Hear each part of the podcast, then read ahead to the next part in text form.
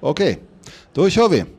Här är Ordfront Magasins poddsändning från Bok och bibliotek i Göteborg. Eh, vi tänkte prata om maten och kapitalet, eh, vilket man hade kunnat kalla klimatet och maten. Vi hade kunnat kalla det jordbruk och uthållighet. Vi hade kunnat kalla det en massa saker. Men med oss har vi Gunnar Rundgren, en eh, ekoodlare med eh, mycket erfarenhet och eh, har också skrivit en bok för Ordfront eh, förlag för ett par år sedan, Den stora ätstörningen om den globala matindustrin. Och vi har Abigail Sykes eh, som är journalist och expert på omställning och uthållig miljövård. Ja, maten och kapitalet spelas in på den 27 september när hela jorden upplever de största klimatdemonstrationerna någonsin. Bara i Stockholm så sägs det vara 60 000 pers, i Göteborg några 10 000 också där vi är. Och eh, det blir vår uppgift lite grann här idag att besvara frågan från, som antagligen väldigt många av de här demonstranterna kommer att ställa, och sen då, vad gör vi? Nu när vi sagt att nu är det nog, nu måste vi handla, vad är det man gör när man handlar? Och kanske ge några ingångar till det. Till att börja med, Gunnar, tänkte jag att du kunde få beskriva för oss igen, för vi har just haft det här samtalet inför en publik. Eh, det din bok Den stora ätstörningen beskriver, den industriella matframställningens globala system. Hur ser det ut i världen med bönder, mellanhänder och konsumenter? Ja, vi pratar om ett, ett eh, allt mer globaliserat matsystem där det är då alla konsumenter och det är, en, är ungefär en miljard människor som lever på jordbruk. Ett fåtal företag däremellan som styr och ställer ganska mycket, både med vad bönderna odlar och hur de kan odla och äger utsäden, äger djursorter, äger bekämpningsmedel, konstgödsel. Och sen kontrollerar de ju livsmedelsförädlingen och eh, omvandlar ett litet antal egentligen eh, grödor till eh, tiotusentals olika produkter. 75 procent av kalorierna i världen är från sex grödor bara. Majs, ris, vete, soja, socker och palmolja. Och det lyckas industrin förvandla till eh, ja, 20 000 olika produkter med olika kryddningar och smaker för att tillfredsställa alla. Och så tror vi att vi har en väldigt stor valfrihet. Ja, det är ett system där man kan säga lite, lite cyniskt att, att bönderna blir inte rika och konsumenterna de blir feta och får cancer och någonstans däremellan så försvinner en väldig, väldig massa resurser. Inte minst är det väldigt fossilintensivt. Eh, vi eh, transporterar maten fram och tillbaka över hela jorden och vi i industrierna som tillverkar den och förädlar den så ingår det väldigt mycket fossil. Så här finns det ju ett system för en klimatrörelse att sikta in sig på. Och eh, Abigail, det finns ju då en fråga som uppstår, som uppstår, det här är ju aktuellt ofta, hur äter man rätt, hur påverkar man klimatet, men vi tänkte ta det steget mer än bara den enskilda konsumenten, för finns det en rörelse, finns det en, en organisering bakom eh, de här önskningarna? Alltså det finns många rörelser och många som jobbar på olika sätt. Eh, och jag inser att jag tycker det är svårt när folk pratar om konsumenten för då blir det ju lätt det här att, att allting handlar om vilka val du ska stå och göra inne på din stora eh, butik och där, där är det redan för sent på något sätt för där finns ju inte någon verkligt hållbar mat Nej, överhuvudtaget i princip. Eh, så att det bästa är ju att ta några steg tillbaka. Alltså dels att engagera sig i frågorna, kanske sätta sig in i, i frågorna mer för att kunskapen är generellt väldigt låg. Gå tillsammans med andra i olika rörelser. Eh, men, men en ganska enkel konkret grej man kan göra som har kommit till Sverige de senaste två, tre åren är det här med rekoringar. Mm. Som är eh, ett sätt att ta bort mellanhänderna mellan producenter och konsumenter. Um, så det funkar helt enkelt så att man söker upp sin närmaste Facebookgrupp. Det finns flera hundra tror jag över hela Sverige nu. Mm. Uh, där lokala producenter av mat säger så här, den här veckan har jag ägg, den här veckan har jag grönkål, vad det nu är. Och så, så går jag då in som privatperson och säger att ja, men jag vill ha två kilo av det här och jag vill ha detta och detta. Och sen så, uh, så samlas man på en specifierad plats eh, och, och utbyter då liksom Mm. eh, eh, de här varorna då. Mm. Och det blir ett sätt väldigt mycket för producenten för en gångs skull att, att styra mer. Vad är det jag vill erbjuda, vad jag kan erbjuda, kunna ta ut ett vettigt pris eh, och också kunna diskutera med de som är där. Alltså verkligen, det blir en transparens på ett helt annat sätt. Hur producerar jag den här ma- maten? Varför gör jag det på det här sättet? Det blir säsong, det blir det småskaliga och lokala och det är Ja. det vi behöver flytta oss till. Gunnar, du har personlig erfarenhet av en sån här rekoring. Kan du berätta? Ja, jag är med i en Ring i Uppsala då, egentligen både som producent och konsument, men vi Ja. levererar grönsaker dit och så köper vi lite andra varor från andra producenter. Och det är var 14 dag har vi utlämning och det är, det är över 10 000 konsumenter i Uppsala och runt 200 producenter som är med. Mm. Det betyder ju inte att det är 10 000 konsumenter som handlar vid varje enskilt Nej, tillfälle. förstås. Men, utan det är kanske inte ens är tusen vid varje tillfälle och det kanske är 30-40 av producenterna som är med varje gång. Men det är ändå väldigt stort måste jag säga. Och de, den sista siffran jag såg var 300 000 i hela Sverige som är med. Och det är inte lite. Det är, Och då de, de producenter, de jordbrukare som är med, är de alla ekojordbrukare? nej, nej, det är de faktiskt inte. Utan eh, principerna för ekoringarna är Ja, dels bestämmer de lokalt. Det finns ingen överkucku som faktiskt Nej. bestämmer vad som gäller, utan varje ring beställer. Men det vanliga är att, att, det är, att det är transparens som gäller. Så du ska Mm, vara väldigt öppen och transparent med vad, hur, vad och hur du producerar. De som är ekologiska säger givetvis det och, och redogör för det. Och det, det är väl en viss andel, lite olika beroende på vilken produktkategori du har. Ju mera förädlad och tillkrånglad produkten är, desto mindre är andelen eko skulle jag vilja säga. Störst är den på ren grönsaksodling. Ja. För det är också eh, lätt så att säga att, att, att hantera. Så, så, det, men, eh, så det finns alla typer av producenter. Det viktiga är den lokala förankringen, den direkta kommunikationen. Mm, här. mm. Och jag vill gärna hänga på Abigail där att eh, i det lite större perspektivet är den här kategoriseringen av folk som konsumenter olycklig. Vi, vi har Mm. tolkat in hela matsystemet som ju är ett, ett grundläggande mänskligt system Mm. egentligen i kategorier produktion och konsumtion. Men det är ju egentligen vårt, ett av vårt främsta verktyg Ja. till att sköta naturen, sköta vår miljö Mm. och vi kan inte reducera det till att vara styrt av rena marknadskrafter. Nej, men också som du nämnde i det förra samtalet är det också ett av våra verktyg att må bra, att umgås med våra nära, både i tillredning och, och liksom ätandet och hela det. Och det, det, slog mig ju att eh, Karl Marx har ju beskrivit det här utmärkt på mitten av 1800-talet, fast inte ens han förstod att det skulle komma att gälla jordbruket. Eh, Han pratade om, om eh, arbetare i industrier, hur de alieneras från sitt arbete, tas ifrån slutprodukten, meningen, värdet med det. Men nu kan man väl säga att en, en väldigt profithungrig global kapitalism alienerar såväl jordbrukarna som ju arbetar på de här stora monokulturerna som konsumenterna av vad det nu kan vara, chicken McNuggets, från tillhörigheten med maten. Eh, och det är väl där kanske man kan säga att en, en klimatkritisk och uthållig rörelse kan skjuta in sig för att det finns väldiga vinster för människor att göra. Det är ingen uppoffring att slippa Happy Meal och istället äta något närodlat trevligt. Eh, hur får man ut det budskapet? Har ni några tips?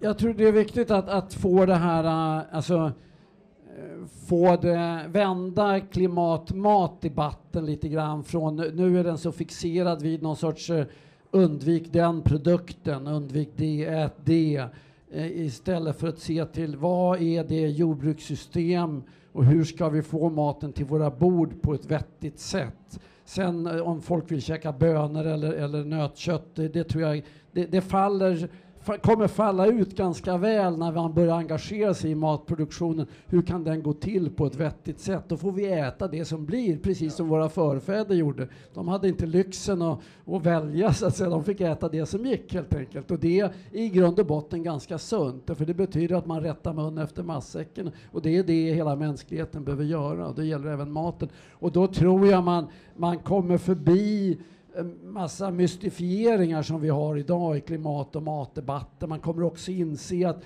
man, när man tittar på de här livscykelanalyser och sånt där, då ser, syns det, ser det ofta ut som att transporterna inte spelar så stor roll, men de spelar en betydligt större roll på olika sätt än, än, än de siffrorna ger sken av.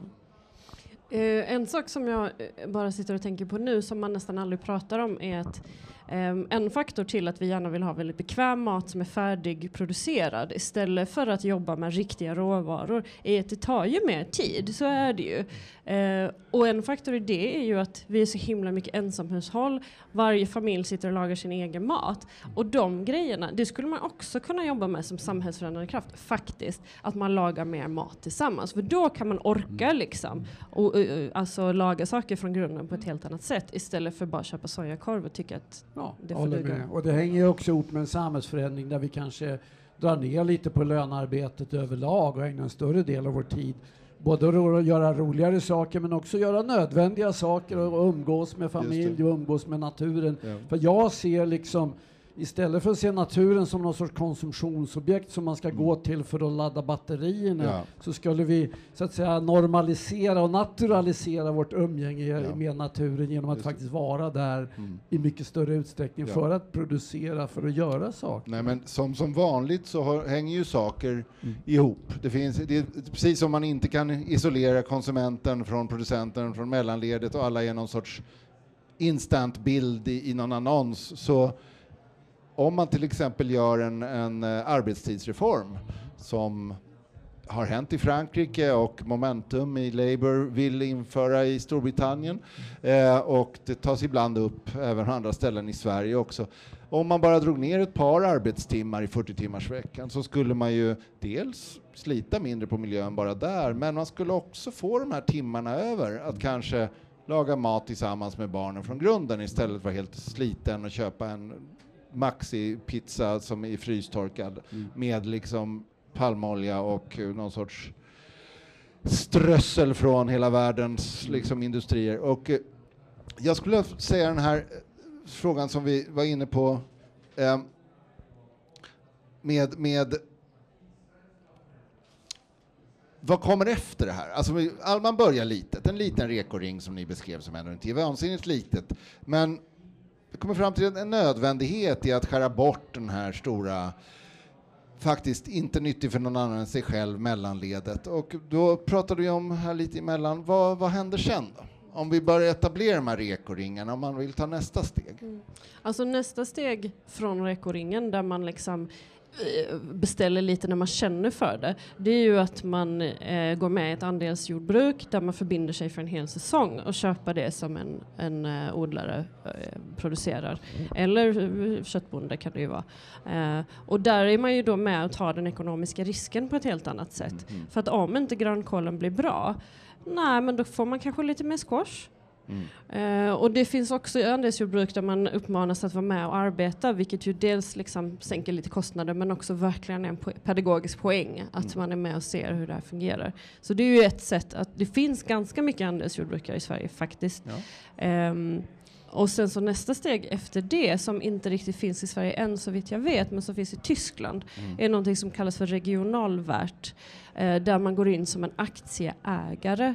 Mm. Eh, så att jag som privatperson köper aktier i regionalvärt. Och regionalvärt i sin tur eh, ser till att stötta olika småskaliga producenter i det lokala eh, med det som de behöver. Mm. Du vet mer om det Gunnar? Ja, jag besökte dem för några år sedan, men, men i stora drag är det så. De är ju fokuserade just på livsmedelssektorn. Så att eh, de har lite olika modeller. I några fall har de köpt gård faktiskt och arrenderat ut till villig brukare. Mm.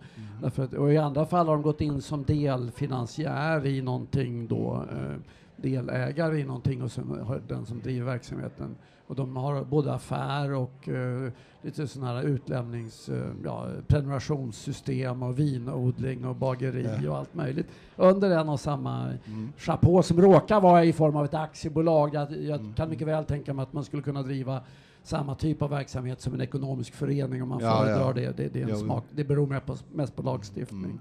Men du pratade om också förut att i, i Sverige så, så finns det ändå positiva satsningar på, på lokal mat, på lokalt odlat? Ja, alltså dels så finns ju sånt som görs i, av olika medborgargrupper i olika slag utanför det offentliga, men även det offentliga tycker jag gör rätt mycket bra, inte minst här i Göteborg och Södertälje och en del kommuner som går in och mm. engagerar sig för lokal matproduktion. De mm. till och med har anställt egna odlare. Det finns några kommuner som eh, Sollefteå kommun är både delägare i ett andelsjordbruk och, och Borlänge kommun äger kor för att upprätthålla eh, miljö, driva miljövård och sånt där. Va? Och va, vad det handlar om, all, alla de här sakerna är egentligen att, att slita ut Eh, produktionen från eh, marknadens logik. Mm. Och där tycker jag även det här med att laga mer mat själv, gärna tillsammans och för flera människor än i ensamhet, för det mm. håller jag med om kan bli lite tjatigt i längden. Mm. mm. Men alltså det är också ett sätt att ta bort ja. eh, eh profit från industrin va? och lägga det ja. på sig själv istället.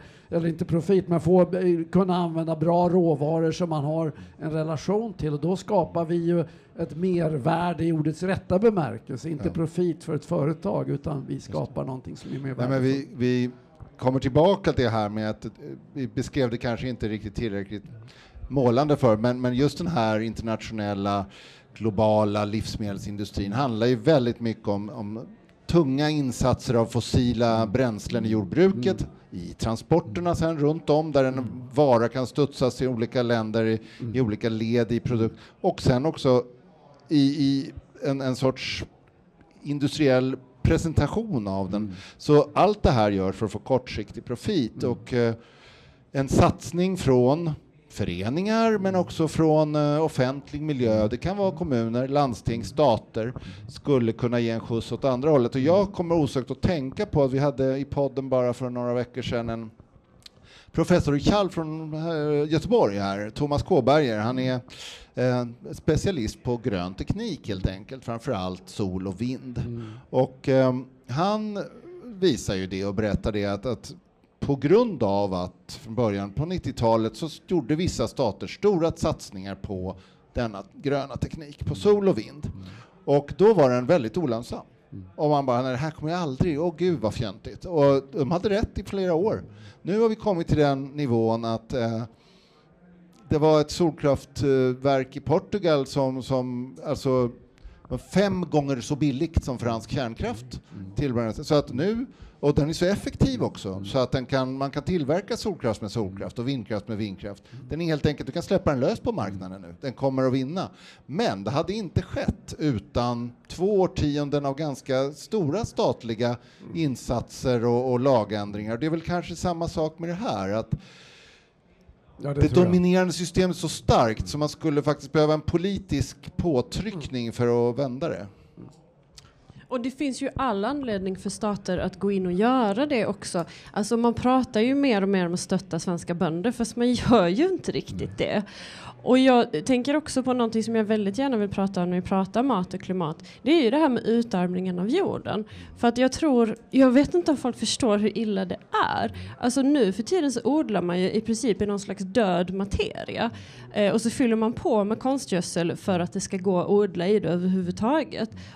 Alltså istället för att bygga matjord, vilket man kan göra så att den blir full av liv och binder kol och är långsiktigt hållbar. Och, det, ja, och, och, där är vi ju väldigt långt ifrån i väldigt mycket av jordbruket idag, även det ekologiska. Så att man ska inte tro att ekologiskt är hela lösningen heller, utan det måste ett steg till. Liksom. Ska vi uppehålla oss vid konstgödseln bara en liten stund? Eh, i senaste numret av Ord för magasin, Gunnar, så skriver du tillsammans med Meyer från Bremen eh, en artikel där du refererar och recenserar den senaste IPCC-rapporten om, om jordbruk. Mm. Eh, och vi har rubriken Konstgödsel är boven. Skulle du vilja utveckla lite? Ja, eh, nu, nu, kanske inte IPCC formar, eh, formulerar sig på det sättet. Det tvärtom på sätt och vis. Alltså man pekar på problem med konstgödsel, men stora delar av konstgödselns Eh, klimatpåverkan finns inte med i IPCC-rapporten på grund av hur de klassificerar utsläpp. Alltså alla, alla utsläpp som sker vid tillverkningen eh, finns inte med. Och överhuvudtaget finns inte jordbrukets koldioxidutsläpp.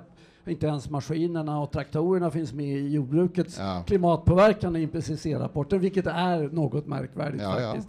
Utan det som finns med är utsläpp av lustgas och metan plus den koldioxid som går från uh, markanvändningen, alltså när du hugger ner skog Mm. Just och sånt där. Va? Och, och det, är- den här, ja, det är mycket i den här IPCC-rapporten och det tar nog lite för lång tid att Ja. recensera den Ja. i och för sig. Men Nej. den betonar ju restaurering av landskap, lite grann sånt som Abigail pratar Mm, om. Alltså renovering, restaurering av jordar, både jordbruk, alltså jordbruksmark, betesmark och skogsmark. Mm. Eh, snarare än liksom storskaliga skogsplanteringar och Just sånt det. där. Va, som är, gärna blir bara monokulturer. Ja, det, det drogs en del va. märkliga slutsatser Ja. ur den här rapporten. eh, till- Ja, jo, Expressen skrev att, att, att de påstod att, att man skulle bli vegan, men det finns Mm. inte ett ord i rapporten Nej. om det. De talar om, som alla vet, att konsumtionsmönster givetvis spelar en roll, men Mm. de avfärdar inte alls den animaliska produktionen eller säger att folk ska bli veganer. Eh, däremot så betonar de att all produktion måste bli mycket mera uthållig Mm. och po poängterar att, att det gäller både växtodling och djurhållning och det gör det i allra högsta grad. Men för att återkomma till konstgödseln så alltså, det finns så många indirekta effekter av konstgödseln som egentligen är värre än de direkta. Det, det är framförallt att den har möjliggjort och drivit på den enorma ensidigheten i jordbruket där vissa områden, hela halva kontinenter, bara odlar en eller två grödor som de sen skeppar iväg till andra. Även i Sverige har vi en klyvning mellan slättbygderna där det odlas väldigt mycket spannmål i ensidiga växtföljder och sen är djuren på några få ställen och där blir det för mycket gödsel istället för det skeppas foder. Och det, här, Ja. det här systemet är ju bara möjligt att upprätthålla med konstgödsel. Just Det, det. är- det är liksom det. en förutsättning för Och massvis systemet. med transport. Ja, givetvis. Ja.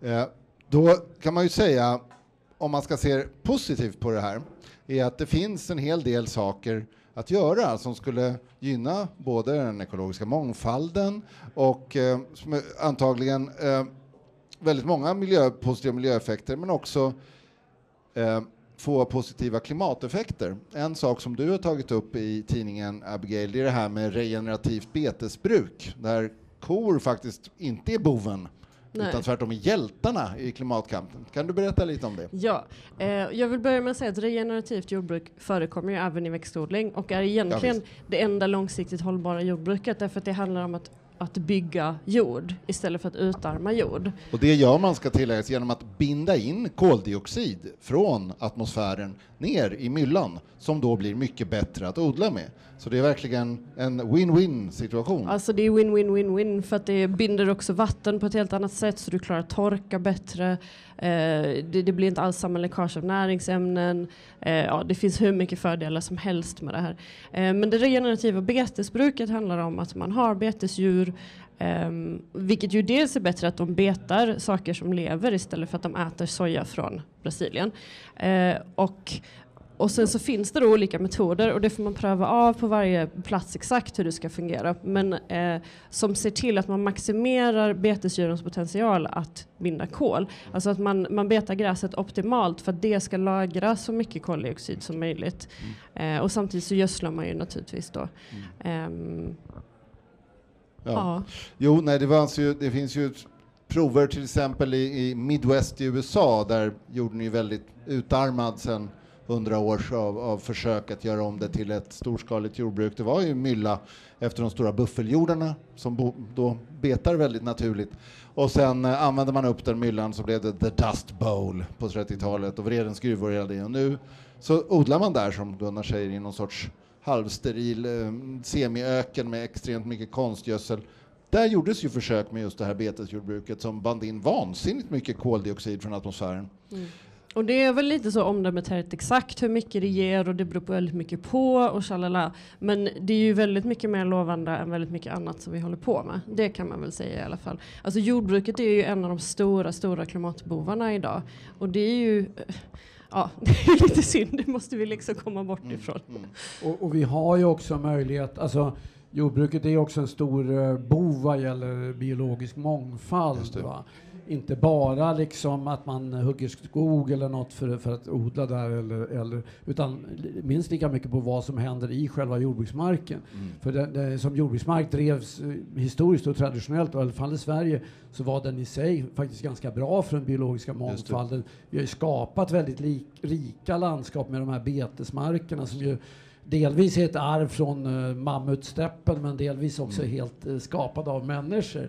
Och, och de är ju fantastiska landskap. Men eh, vi, på grund av att det är billigare att odla foder med konstgödsel Mm. på åkrar så har ju man nästan slutat använda betesmarken i Sverige. Den mesta betesmarken har ju vuxit igen Nej. trots att det är den viktigaste naturresursen och det är en fossilfri naturresurs. Ja. Men så länge fossila bränslen och konstgödsel flödar då lönar det sig liksom Nej, inte det. utan då tar man en billigare lösning. mm. Och det, så är det ju hela matsystemet. Mm. Att så länge vi kontinuerligt dopar och inte låter de verkliga kostnaderna belasta priset på produkterna heller så, ja, då blir det business as usual. Just det. Och det är ju väldigt synd för att jordbruket idag är en bov och skulle verkligen kunna eh, bli en kolsänka liksom, om man bara jobbade med rätt metoder. Och det här med betande djur, man tänker gärna på kor. Eh, men jag menar det finns eh, till exempel på Ridgedale eh, i Värmland så jobbar man med betande ja, men fåglar och sådär också. Så att det finns ganska stor potential i Sverige att beta mer. Och det, är- Just det är det köttet vi ska äta om vi ska Det äta finns kött. en anledning eh, eh, traditionellt varför det var väldigt mycket kor i, i nordiska och skandinaviska länderna. Väldigt mycket jordar som inte passar till något annat än, än bete och ganska extensivt bete dessutom. Eh, men precis, med konstgödsel kan man odla det mesta. men, men eh, det är ändå, jag tänkte skulle avsluta med det ändå rätt positiva att det är så illa med matproduktionen och med jordbruket så det finns vansinnigt mycket saker som kan bli bättre. Och eh, då så, så skulle jag vilja fråga er, finns det någon, några, några punkter som den här unga klimatrörelsen kan ta med sig och, och kräva konkret av, av makthavare och samhälle? Som ni kan bara så här, rekoringar, handla lokalt, någonting? Ja, grus i frihandelsmaskineriet, det tror jag faktiskt vore värdefullt för att minska konkurrenstrycket, för det driver bönderna hela tiden åt fel riktning. Eh, ja, betalning för kolbindning i mark kan vara, jag är inte så förtjust i det här eh, att sätta pris på naturen och sådär, men det kan vara ett sätt att skapa incitament för ett bättre jordbruk ändå, att man, att man faktiskt får betalt för det och kan gynna de jordbrukare som faktiskt driver den typen av jordbruk. Men sen skulle jag vilja slå ett slag för maten också. Alltså, det kan låta lite larvigt, men eh, jag, jag är lite orolig för att så få människor sätter värde på mat. Sätter sig och äter god, riktig mat, lagar god, riktig mat och inte slänger i sig någonting enligt någon märkvärdig diet eller kostidé som ska vara maximalt bra för en det ena eller det andra.